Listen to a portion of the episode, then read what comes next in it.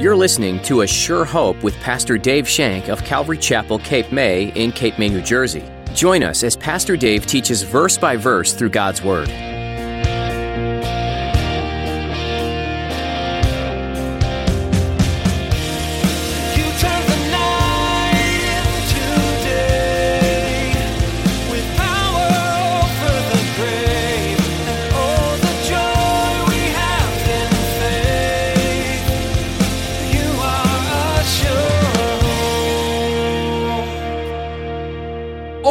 Yourself up as you read the scriptures, and the Spirit will show you.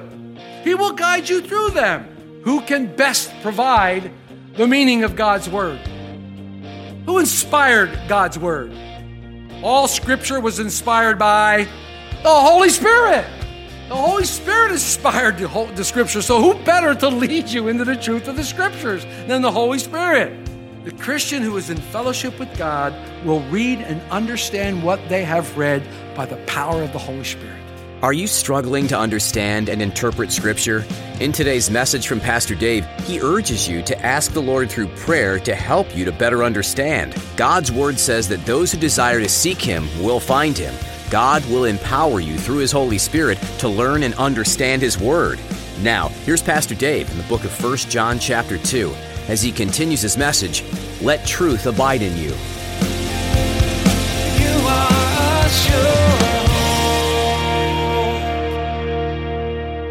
Eternal life doesn't begin when you pass away and enter the kingdom. For some of you, eternal life began over 40 years ago when you accepted Jesus Christ as your Savior. For those of you in the zero to five range, that's when eternal life began, when you accepted Christ as your Savior. That's when eternal life began. From that point on, you will never die. But John, John worried. God's got worryment. He's worried about us. He's worried that we might be seduced. He's worried that we might be deceived by the Antichrist who are around because they deny the deity of Jesus Christ. And there are those today, preachers who have been teaching God's word for a long time, who are even, yes, denying the cross. I've heard them. So John says, All right, I'm going to admonish you. Oh, he's going to admonish you? Now, don't get crazy with the word admonishment. It justly means he's going to give us a stern warning. He's going to give us a stern warning. Look at verse 26. These things I've written to you, to you concerning those who try to deceive you. John doesn't want anyone to be deceived, nor do I want any of you to be deceived. It shouldn't come any surprise to any of us that there are those in the world who would try to pull you away, seduce you with fancy words, and deceive you even right now. There were people who've come to this church with brand new ideas, with all flashy things, with powerful words, trying to seek and pull others away. It's happened before. It will continue to happen again until the Lord comes home. I have something that they've never been revealed to anybody but me by the Lord, and I want to share it with you.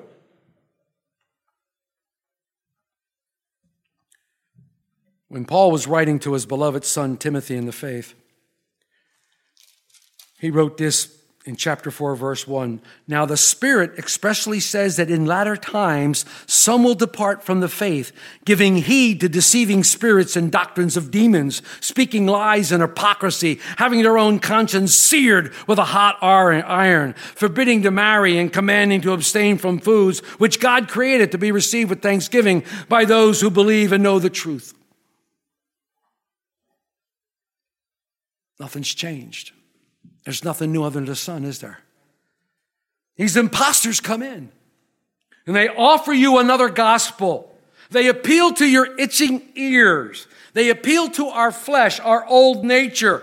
Maybe we're lacking because some of the excitement that we had when we were first saved has waned.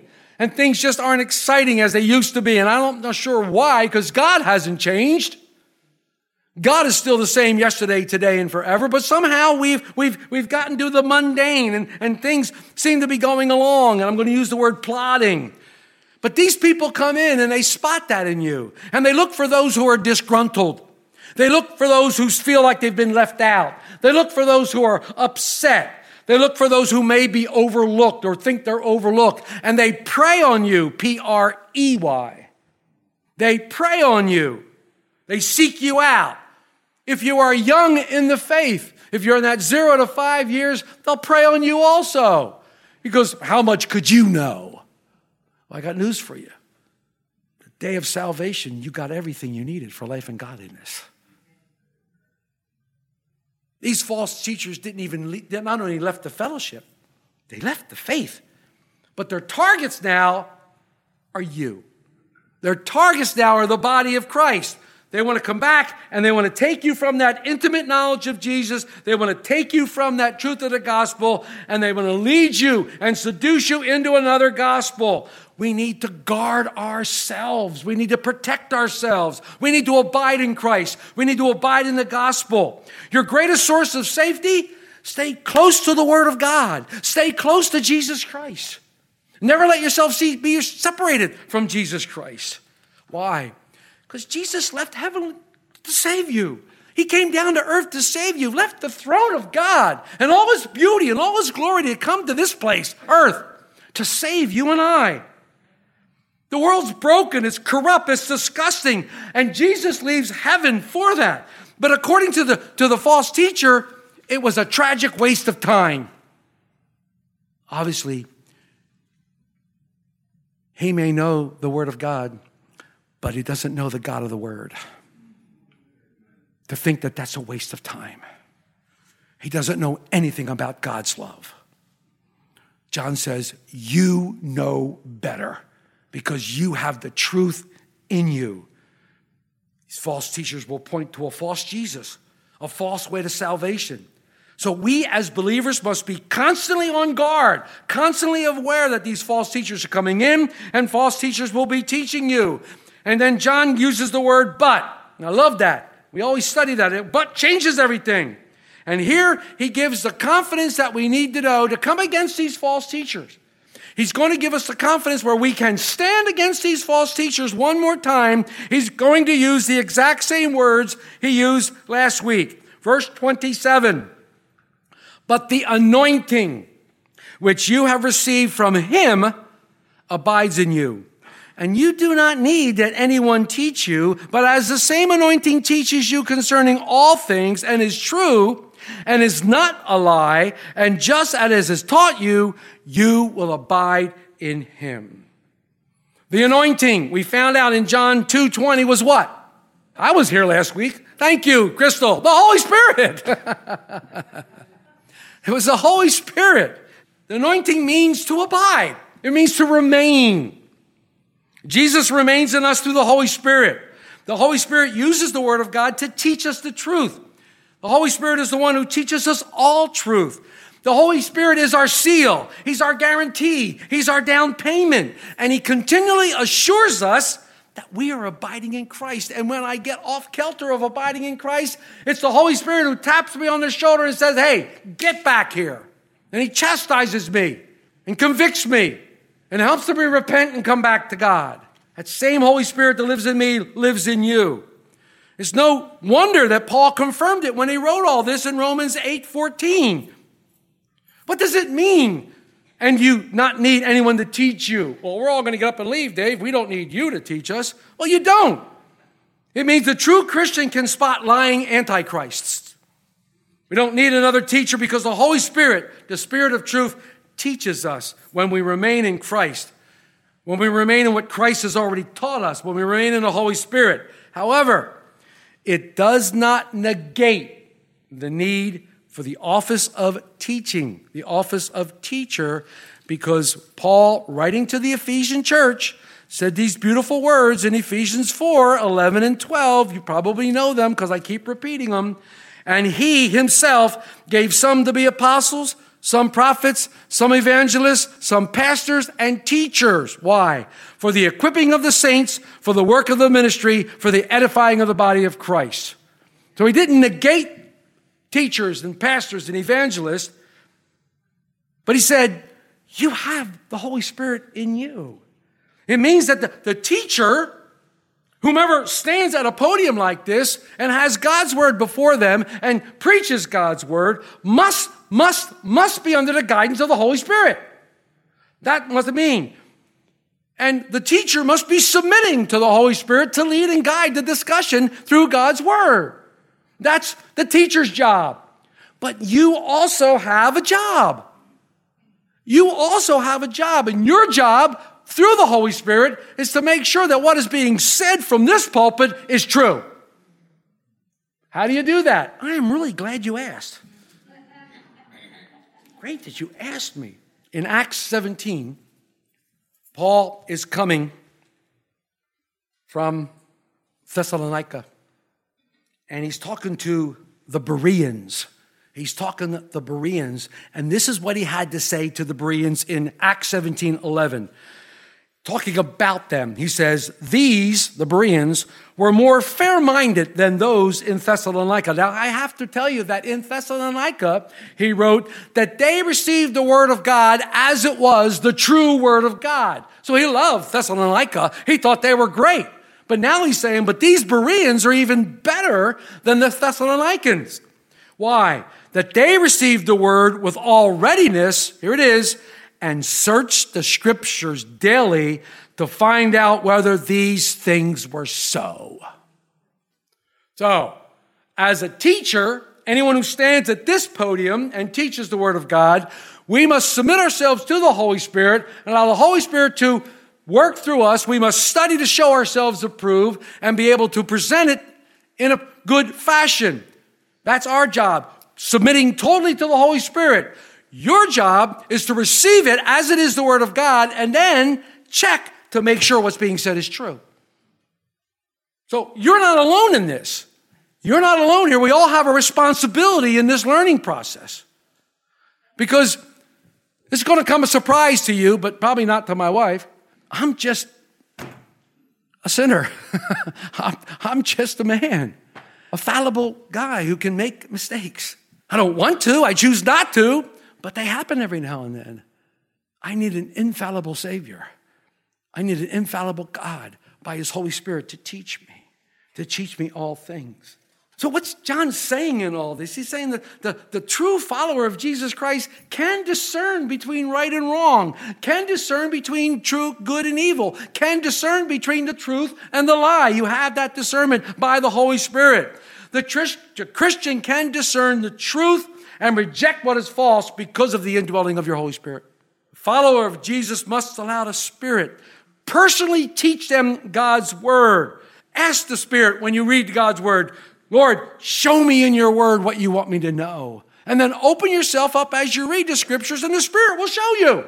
He will guide you through them. Who can best provide the meaning of God's word?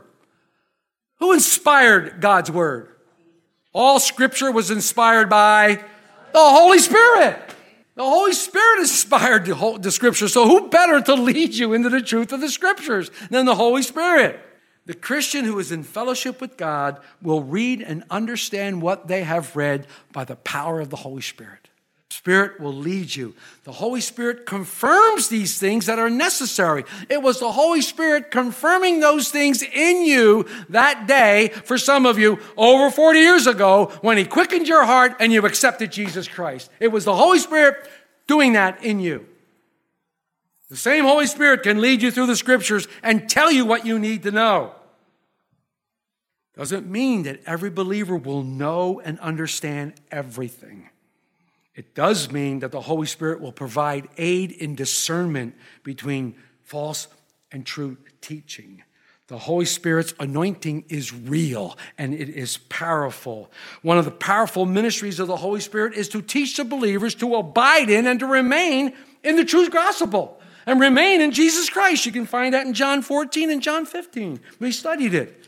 And Paul confirms it once again, and he agrees with John's view in Ephesians 1 13 and 14. Paul writes, quote, In him you also trusted after you heard the word of truth, the gospel of your salvation, in whom also, having believed, you were sealed with the Holy Spirit of promise, who is the guarantee of our inheritance until redemption of the purchased possession to the praise of his glory. Amen. So abiding in the truth is extremely important to the believer. So, we as believers need to remember that while we abide in the Son, Jesus Christ, we also abide in God the Father. This is the fellowship that is promised, but do not leave out someone else. Do not leave out another whom we also have fellowship with, the Holy Spirit. Do not leave the Holy Spirit out. Why? The Holy Spirit is a divine gift from God, the Father. It's His promise. Jesus called it the promise of the Father. The Holy Spirit is an indwelling gift. It resides in us by faith. The Holy Spirit is a permanent gift. He will be with us forever, according to what Jesus said. The Holy Spirit is a sufficient gift, meaning He can teach you all things regarding to Christ. He's a complete gift. He has all the attributes, all the characteristics of the Father and the Son. He is a reliable gift, for He always speaks the truth, and He's a practical gift. He's our comforter in time of need. He's our helper, our counselor, our inheritance, and He's our guarantee.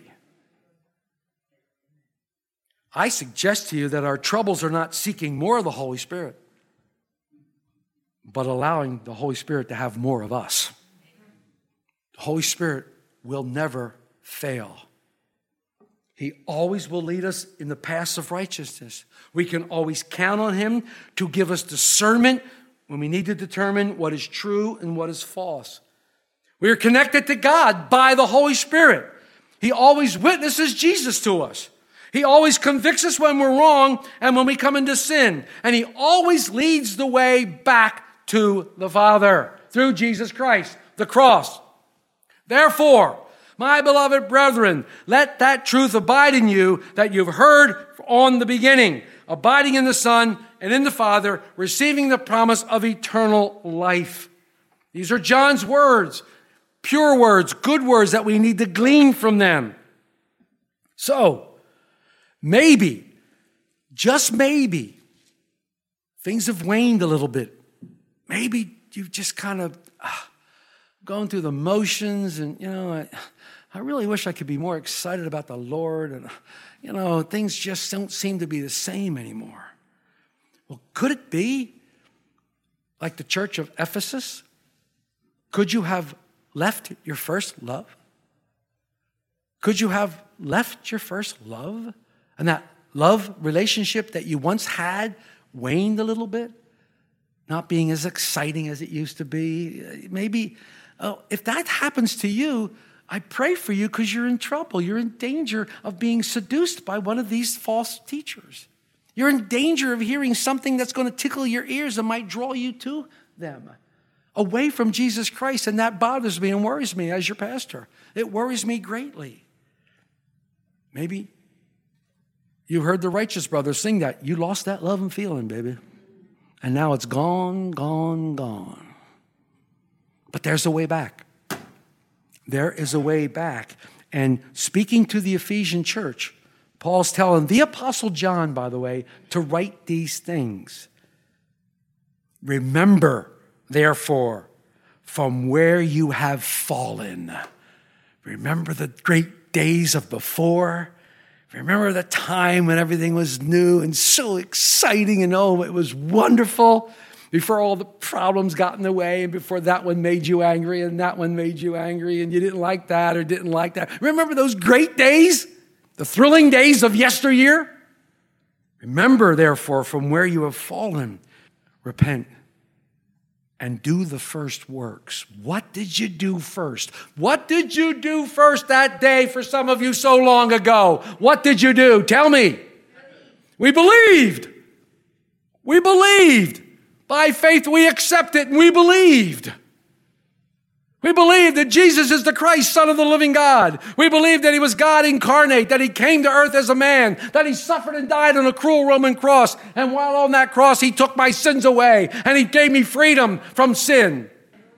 We believe that they took Him down off that cross because He died. He dead. He was dead. We believe that they buried Him in a tomb. And they put a great big stone in front of that tomb. But three days later, just as he said, the stone was rolled away and he came out, resurrect us, giving us the hope of what? Eternal life. Eternal life. We believe that. That was our first work. That was our first work when the Holy Spirit said, Watch this. Boom. And you went, Wow. And you ran to somebody. I just found Jesus. I met Jesus and you got to meet him too. And you told him all about him. You told them all about Jesus and you couldn't keep your mouth shut. And people were telling you, get away from me. You're bothering me. No, but you got to hear Jesus. I wonder if Andrew did that when he found Peter that day. They didn't show it on the chosen, but you know, when Andrew found Peter, I wonder if he got him and said, Andrew, you got to see this guy. He's the Messiah. I wonder what Peter's ears did. Do your first works, repent. Repent and do the first works. But then Jesus gives this uh, pretty rough admonishment. Or else I will come to you quickly and remove your lampstand from its place unless you repent. The lampstand usually signified of the presence of God. You take it for what it's worth and you read it. You study it. Folks, if, if, if, you if your love for Christ has somehow waned into the mundane, and if you're kind of stuck in neutral, and you want to push that baby in the first gear again and get moving again, then I'm going to call you out and say, You need to come up here and repent, and we need to pray for you. You need to repent and do your first works. Repent and believe again. Believe again into a living hope. You need to recommit to Jesus Christ. You need to say, Lord, I need you, and I want you. And I want to do my first works. And I repent of the sin that has so easily ensnared me and taken me away from you and gotten away. And I need you more now than I needed you 40 years ago or whatever. Please come, please. And He will. He will do exactly as you ask. If you confess your sins, He is faithful and just to forgive your sins and to cleanse you from all unrighteousness. We read that in John. Brothers and sisters, time is short. Time is short. And more and more false teachers are going to present themselves. Remember what Jesus said that many will come and go, oh, there's the Christ, and oh, no, there's the Christ, and oh, no, no, I'm the Christ. Many will come. But they're false. And they're looking to sway you from the true gospel. Don't be swayed. Rely on the Spirit in you. You're having some problems, you're having some difficulties, get some prayer. Get some prayer. If you're sick, if you're having some struggling with sick, call for the elders of the church. We'll anoint you with oil, according to what James says. We'll give you, we'll anoint you with oil. Do the things that you did first. Do the things that you did at first. Believe like you did at first. Brothers and sisters, don't. Don't leave today without having that assurance of eternal life that John has given us in his word. Remember, Jesus died for you on that cross, took away all the sins. Just because you might be sinning doesn't mean he's going to get back up on that cross again. He did it once and for all. Settle it today in your hearts. Settle it today. And let us pray for you. Let us pray for you that God would give you that energy back. God that would give you that anointing back of His Spirit. You would be freshly filled. You are a sure This has been another edition of A Sure Hope with Pastor Dave Shank. Thanks for tuning in. Sometimes it's helpful to know what your boundaries are, what the acceptable parameters are for living your life. In this book, John made it clear to those he was writing to the differences or contrasts between light and dark, truth versus lies, and Christ versus the Antichrist. These are opposites of one another because, like all of life, there's a constant reminder of good and evil, of sin and righteousness. Throughout God's Word, He provides clues and instructions of what things are good and right. He also gives warning of what's wrong and sinful. So, John's writing is a reminder of the boundaries God's put in place for your benefit. This is not any kind of punishment or consequence. On the contrary, it's to give you more freedom and to allow you to live life to the fullest, here on earth and beyond. Is your heart waging war between these things that John has written about? Are you wrestling between loving the world and loving God? If you'd like to talk to someone about the things that you've heard today, please don't hesitate to call us at 609 884 5821.